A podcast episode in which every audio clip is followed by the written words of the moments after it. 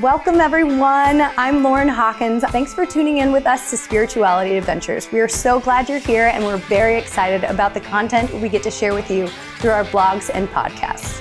Spirituality Adventures is made possible by your support. One way you can support us is by liking, following, subscribing, or sharing any of these podcasts or blogs that you like. Another way you can support us is by going to our website, www.spiritualityadventures.com. There, you can click the support tab and you can sign up for a monthly subscription or a one time gift. We appreciate all your support. Now, here's Fred. Today, I am blessed, and we are blessed to have Harmony Eccles join us. And um, Harmony is somebody that I met, I can't even remember when, uh, back maybe 20 years ago or something. Yeah. Would it be that long ago?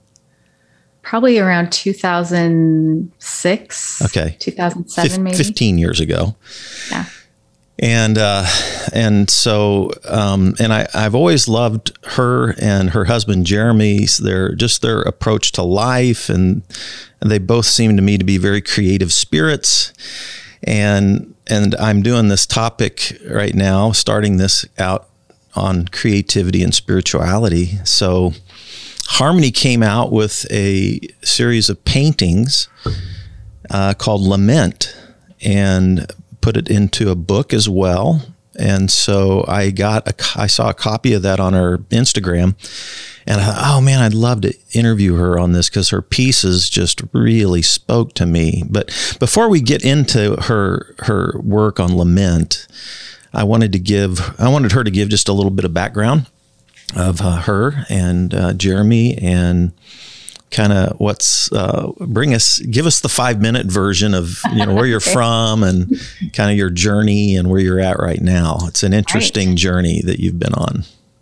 It is. Um, we both jeremy and i both grew up in iowa and then um, we're both the oldest of our, our families both in a family of five and both grew up with a good foundation in um, spiritual exploration, let's say. His was more conservative than mine was. Mine was Catholic, and his was more on the Baptist side. And uh, anyway, I mention that because it, you know, this, the artwork that I've done is very spiritual for me.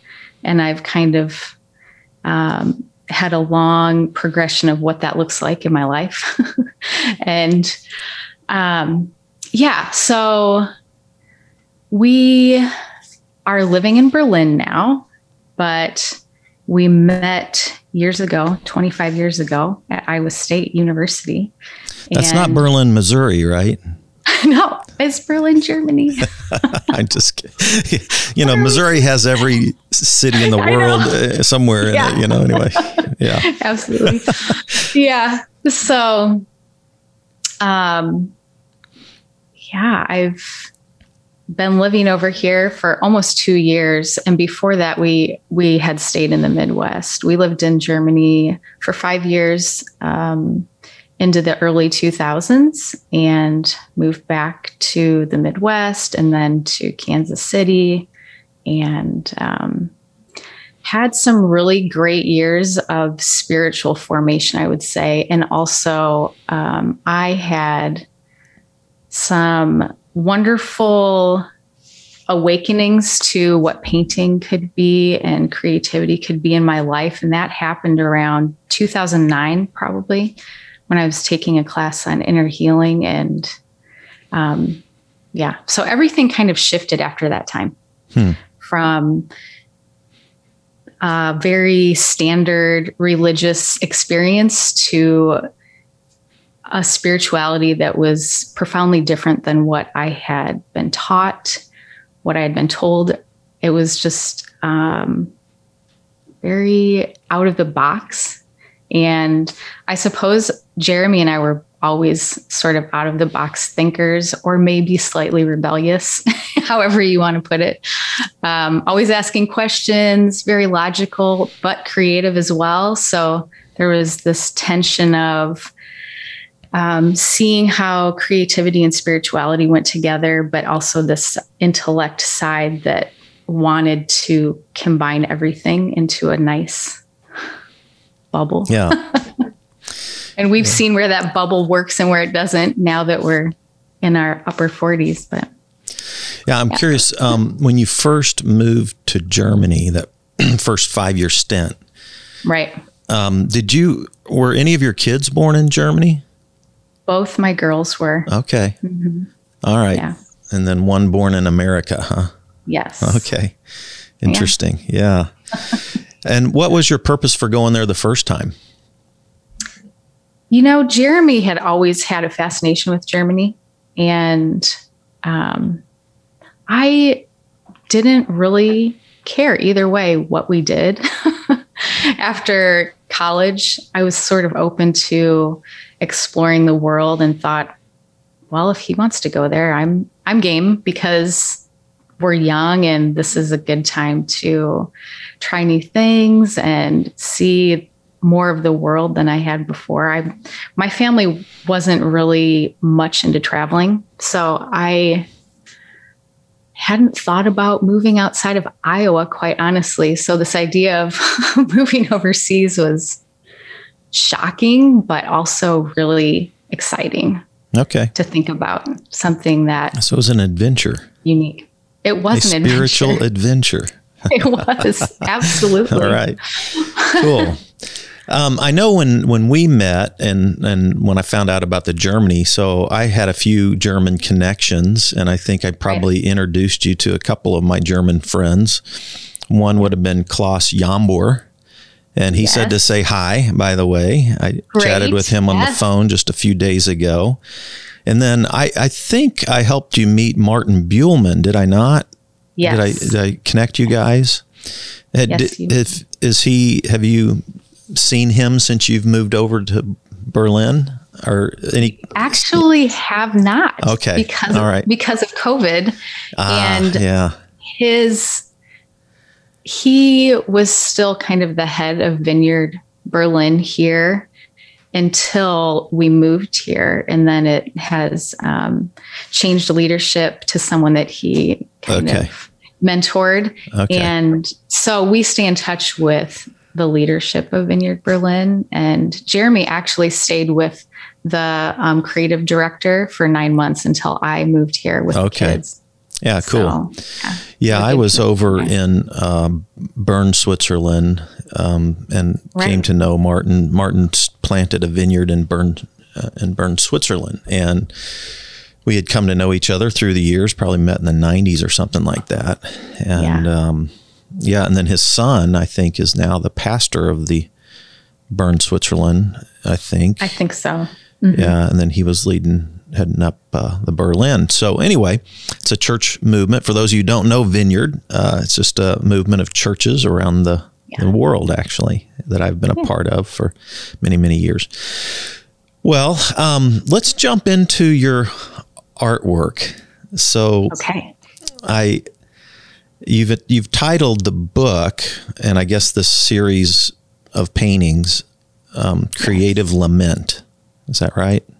That's right. Creative Lament. I love that title.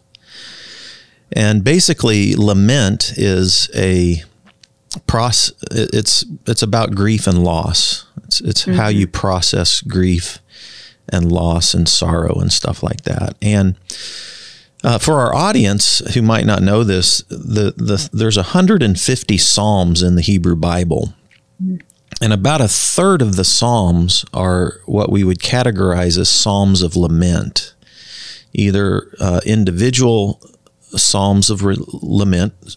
We could even call them songs of lament. You know, right. a lot of the their poetic verse, and many of them were probably sung and then um, and then some of them were co- for community lament as well. So there's some that were individuals and some that were for community. And so I just it just captured my attention, and I you, you started kind of posting some of your paintings on Instagram, and and uh, so I just got very intrigued. And then when you then when I saw that you'd come out with a book, I wanted to get it, and you graciously yeah. sent me a PDF so that I could you know get ready for this interview. But um, one of the things that you start out with is just like the workspace itself. And yeah. I, I, I, was thinking about creativity and environment and mm. workspace, and then how that workspace environment and creativity was was a part of the way you started spilling out your your emotional construct. Yeah. yes. I, I, I thought that was fascinating. How how do you find that your physical environment is important to the cre- the creative process as well as was it important for lim- for this process of grieving? Yes, absolutely. Um, I'd like to say that it's not important, but it is. I just can't get away from that. uh, Jeremy found this apartment that we're in, and it has a what they call a winter garden, which is like a, a room that has three walls of windows, and it has become my studio space, and it's so amazing. I, I feel so just, it's very unlikely to find a space in Berlin that's big enough for a family and affordable, let alone to have a room like this that has so much natural light. So for me, I, of course, like my space really organized, which might be a little bit different than some artists do, but I'm a designer by profession and my bachelor's degree is in graphic design. So I have this sort of organized design approach to things as well. Um, so having three walls of natural light coming in was for this series of paintings was really i think critical for me because i felt like i was in such a dark place already that i don't think i could have handled also being in a dark space physically and having the motivation or yeah that that little bit of push the push of nature i would say um, is right outside my windows. There's a lot of green and trees and well, tons of birds singing. And it's almost like i needed that surrounding of of comforting sound and scenery to have a resting place to let my guard down, to really be able to paint things that felt heavy and felt dark because it's not typical of the paintings that I do.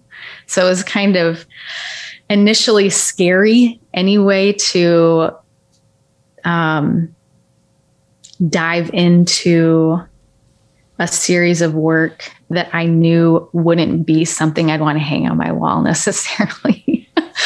um, I do have a couple of them on my wall, but like one of them I I just keep in the basement because it's so dark that I don't want to walk by that every day. It really like it does reflect how I was feeling and it's good to be reminded of that, but um anyway, so this space that I was in was really great, really important.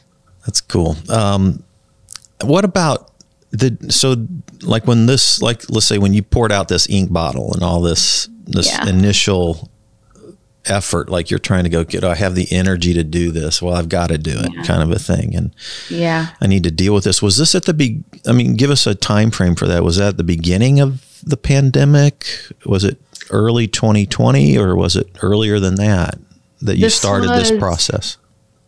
This was the fall of 2020. So, okay. Well into the pandemic. Okay. Um, and what had led up to this point was going back to before we moved to Berlin. Um, Jeremy had lost his job. I was working, and um, it took him seven months maybe to find a job, which ended up being here in Berlin. And then he moved ahead of me and the kids so that they could finish school. I was working full time, raising three teenagers. that was something special. Um, and trying to sell a house and wrap up life and like get ready to move internationally, which also meant unloading probably a quarter to a third of our belongings over time, over a few months' time. And that alone just had amassed an amount of stress that I knew I was taking on. I knew that it was unhealthy. and I just told myself, well, there isn't really an option. Like, this is what I have to do. And I can do it because I know there's an end and that then I can work through it. However, then you move overseas and try and adjust to life over here. And then the pandemic started, which me which meant that we couldn't take that next step in adjusting by being present in the city and by getting together with people and even learning the language by interacting. And so that kind of, I knew it was going to be hard to be here, but it was much harder than I had anticipated. And it took longer to just initially adjust. I thought last time we moved to Germany, it took about six months for me to feel like, okay, this is home. And I thought I'm going to give myself a year, generously give myself a year to adjust. And right at the time that, that year came, my two daughters decided to move back to the US. And that was my undoing. It was the best decision for them, in my opinion, and in theirs. But it just was like I had not anticipated it.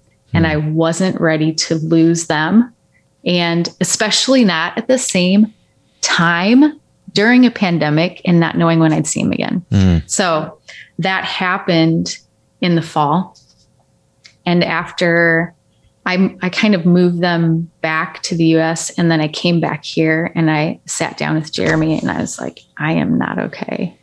I wow. am, I mean, yes, there are things in the past that have sort of accumulated to this point, but now I really feel completely overwhelmed and I don't have the ability to like physically cope or I I'm not sure what to do, but um kind of my big indicator of that something was really wrong is that one of my closest most precious friends sat me down and expressed her disappointment in how I had not like been connecting with her very well. And and I just thought in that moment, "Oh my gosh, I am not being honest with myself about what's going on and and my need to process loss. And it's affecting me so much that my like best friend is having to tell me that they're disappointed in me being disconnected and I didn't even know that was happening. Mm. And I I need to really pay attention to what's going on. I can't keep going, going, going. wow.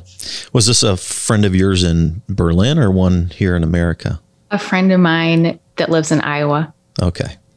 Yeah, and has right. lived overseas and lived in Kansas City, so we have sort of a understanding of what that can be like anyway. So yeah. she was very understanding anyway. Right. So for her to get to this point with me is very unusual. like, okay. Yeah. So in the book, uh, that that gives us a good intro to this one one of the little phrases in your book. You know, you had written some thoughts next to mm-hmm. your paintings, and one of the little phrases that stuck with me is sitting with uncomfortable emotions sitting with mm-hmm. uncomfortable emotions. That captured me because I would say that's something I've never done very well. Mm-hmm. Sit with uncomfortable emotions. Doesn't feel good. Have you has that been a, a part of the way you've have you been good at processing uncomfortable emotions throughout most of your life? Or do they is it like you put them aside and they build up and then all of a sudden once they're about ready to explode you you finally realize oh I, I need to do I need to sit with this a little while. What yeah. I, I mean has that been have you realized the importance of sitting with uncomfortable emotions your most of your life?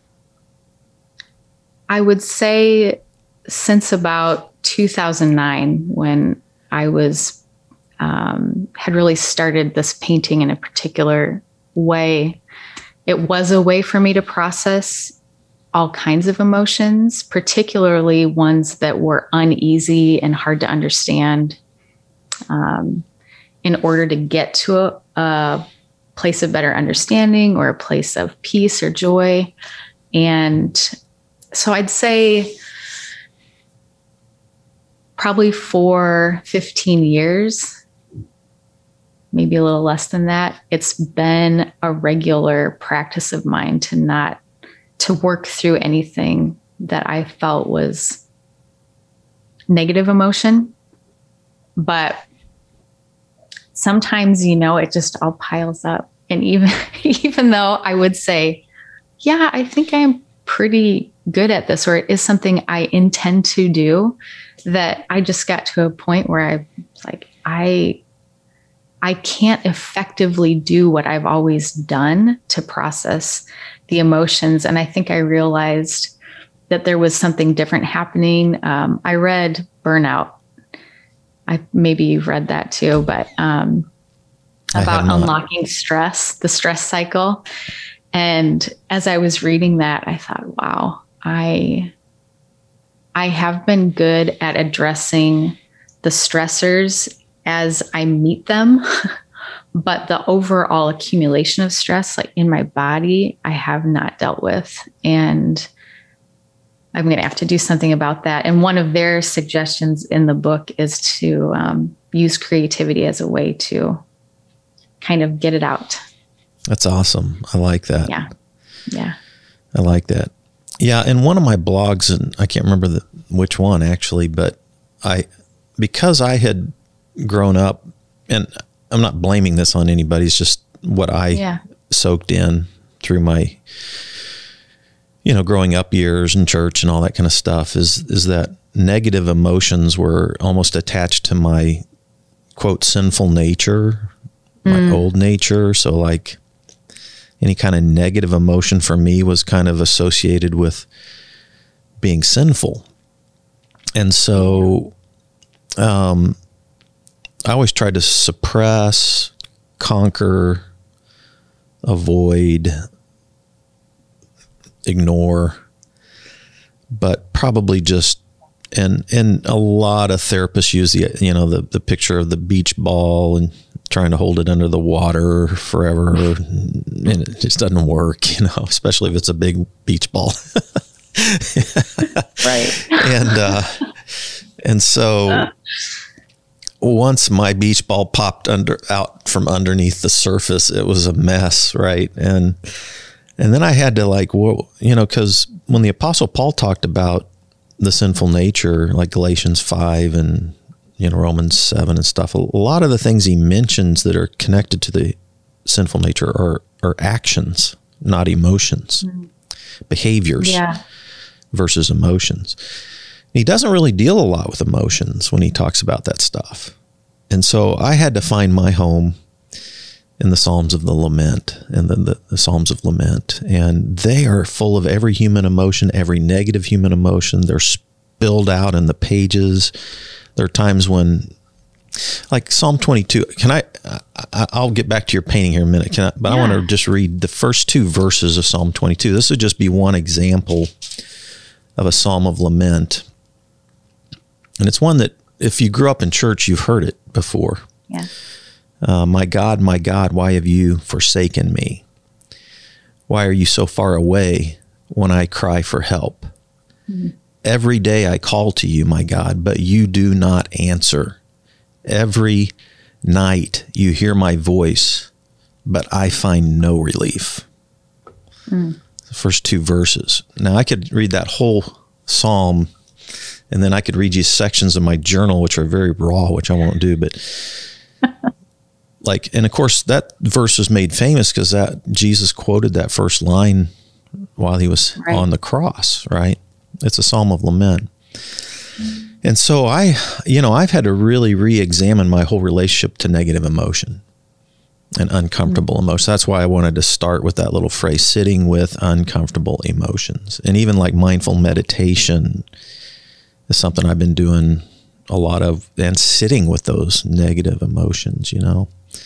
And I love I love the physicality of your dealing with those negative emotions in such a tangible, physical, creative way. I loved that. I it made me want to be an artist, you know. yeah. well, you are an artist with words. That's right. I'm trying. So anyway, but so so after you, you the first painting in your book that um, is posted there is the it's the one that's full of kind of like these blue, mm-hmm. dark blue kind of ocean type colors, and um, you didn't really title the painting, but in the little words that you wrote out next to it, you you said it wasn't intentional, but when you when you finally looked at it, yeah. it looked like a sinking ship. Right. So you were tearing pieces of canvas, like so. You started evidently started with a huge chunk of canvas, right? I well, I had more or less scraps, mm-hmm. and I didn't have the energy to go buy new supplies. And um, I thought, well, I just need, I just need to, I need to start. And I can't let buying supplies and not buying supplies keep me from starting the process. So I'll just use some things I have. And so I was tearing sort of smaller pieces that I had apart and just seeing what happened. and then after after that initial experimentation, then I bought some big pieces of canvas to really like carry this momentum of grieving and um, yeah sitting like you said sitting with the negative emotions is really hard it's so counterintuitive for me also. Like, I don't want to be uncomfortable, let alone sit uncomfortably for any length of time. and so I think that was part of my like desperation to really get things out on the canvas. I realized like I can't just sit here forever with this or it will be consuming and I don't want to keep feeling like this for a long time. so, for those who are, who are listening, like to the podcast, and you're not viewing it, um, you you if you want to, you can check it out on my website or YouTube. We will show some of the pictures that we're talking about right now. So this first one is sinking ship, and I that's actually what I thought of when I saw it without reading anything about it. Hmm. And I just find that fascinating that that's that happened accidentally. yeah. yep. I couldn't draw a ship if I tried. So That's it was sort so of remarkable fascinating. that it abstractly looked like that when mm-hmm. I stood mm-hmm. back from it. And I just thought, oh gosh, this is me right now. this is what I feel like I happening. really like that piece. It's so good. so good. So then then you say that like you had all these the all these different pieces that you've torn. Mm. You've got paint on them. There's just these torn fragments all around you, and that sitting in that mess for a while kind of bugged you a little bit. Yeah. so, what did you do to try to bring some order to that chaos? Right. So, looking at these, the spread of torn up canvas everywhere. And I uh, went to IKEA and I bought frames and I put these scraps, these rough drafts, if you will, into frames and put them on my wall in a in a nice, wonderful arrangement that made me feel okay about life. and I just had to like I don't know, somehow bring it back in to this place where it's comfortable for a moment to take a break from seeing the reality of how I was feeling, seeing these this raw canvas and the torn edges and the strings falling off and everything feeling very disconnected. And I thought, if I just pause and hang these on the wall in a way that feels organized and contained, I can take a deep breath before I move on to this next part of painting, which I knew would be more devastating for me. It would be a lot harder. Okay. Um, I, am going to inject an idea here. Tell me if you think it fits. Yeah. Um, so, in my therapy work over the last couple of mm-hmm. years, and then uh, and I've read, ton, you know, I'm a big reader, so I read all the yeah. time, and I've read all about uh, emotions from all different kinds of perspectives.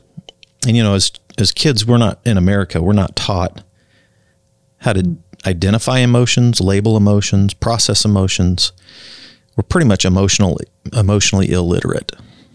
Okay. Yeah. So there's actually um, people that are Marc Brackett and some other people like this that are actually advocating for emotional education starting in elementary schools with American kids now and getting a little bit of traction because of people like Brene Brown and mm-hmm. how she's brought so much awareness to some of these issues in such a you know in such a big way. And so, um, but the, but they will tell you that just actually, you know, you have hundreds of emotions, but actually naming them, mm-hmm. labeling them, like this is this emotion, naming it, identifying it, and acknowledging it is a is huge. It's like a critical part of the healing process. Mm. And I and when I saw what you did with these fragments and framing them, it made me think of that a little bit, like a like a physical way of doing that to some degree. Is that yeah? Does that fit a little bit? Yeah, or? it does. That's.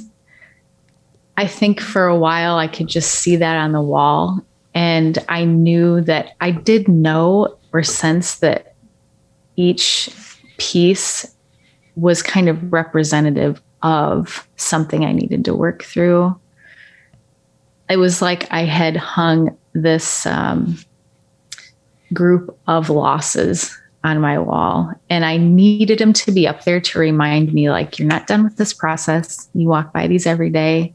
You need to look at them and not be afraid to to look at them right in the face mm-hmm. and know that it's okay.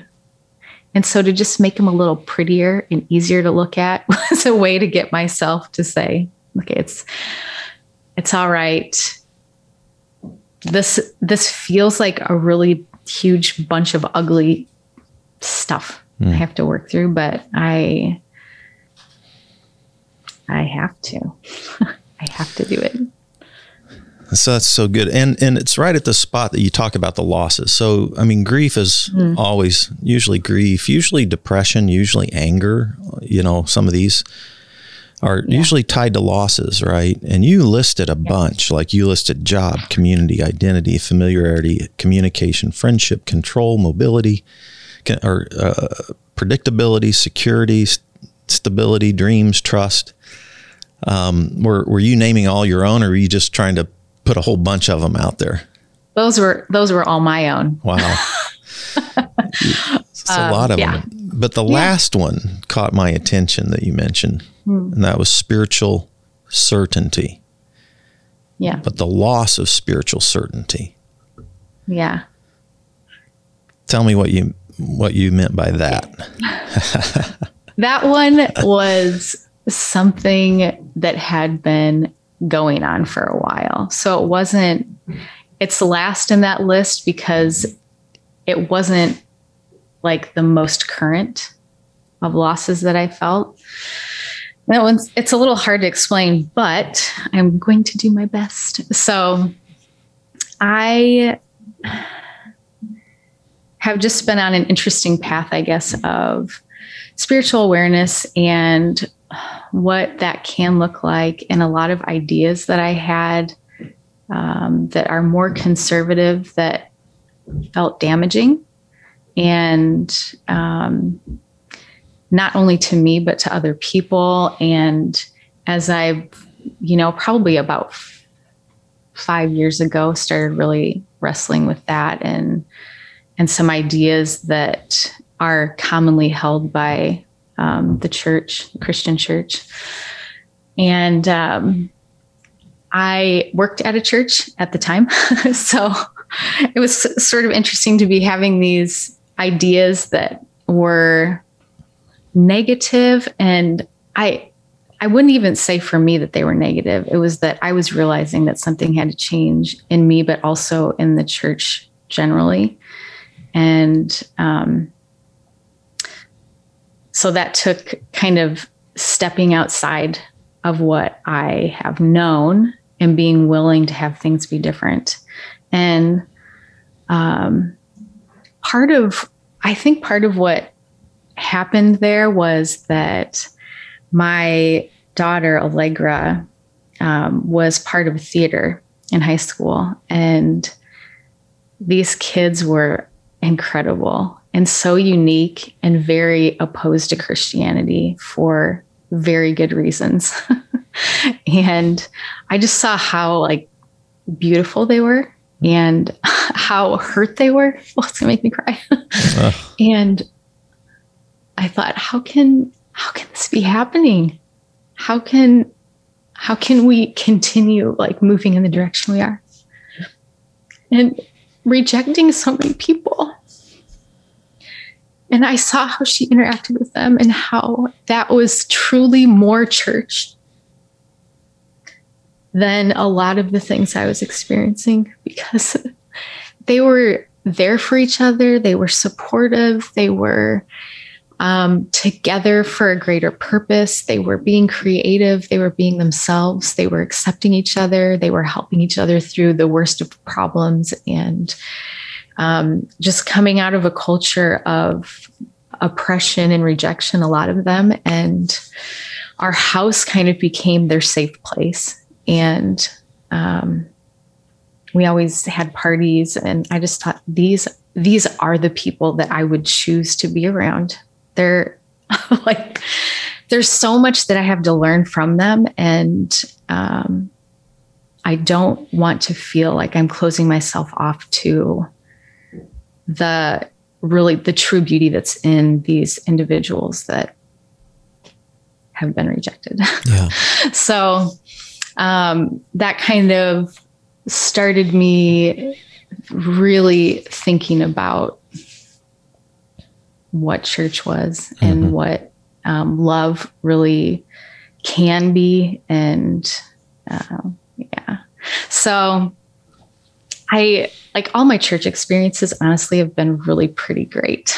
I have to say, I've learned a tremendous amount that is irreplaceable. And I've had to also sift through a lot of things that should be replaced. And um, and then moving over here and losing all of that community, I realized I was really cynical. And it took me like purposefully working through cynicism for probably nine months. I mean, I was working at it. Hmm. and I thought this will be a quick process because I'm being so intentional. And it just took so long. And um, I was having a conversation with my stepdad, actually, who's an atheist. And I realized that my tone was so negative about Christianity and it didn't, and I just didn't feel like that was right anymore. Like this has to stop.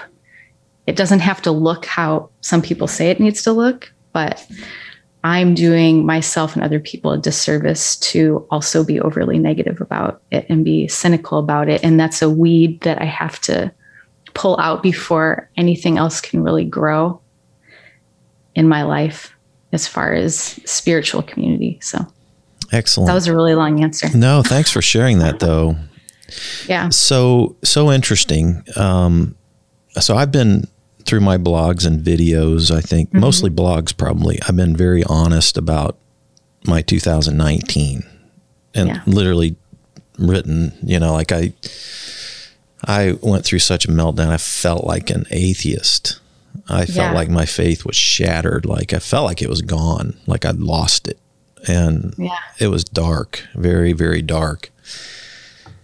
and there was no quick fix.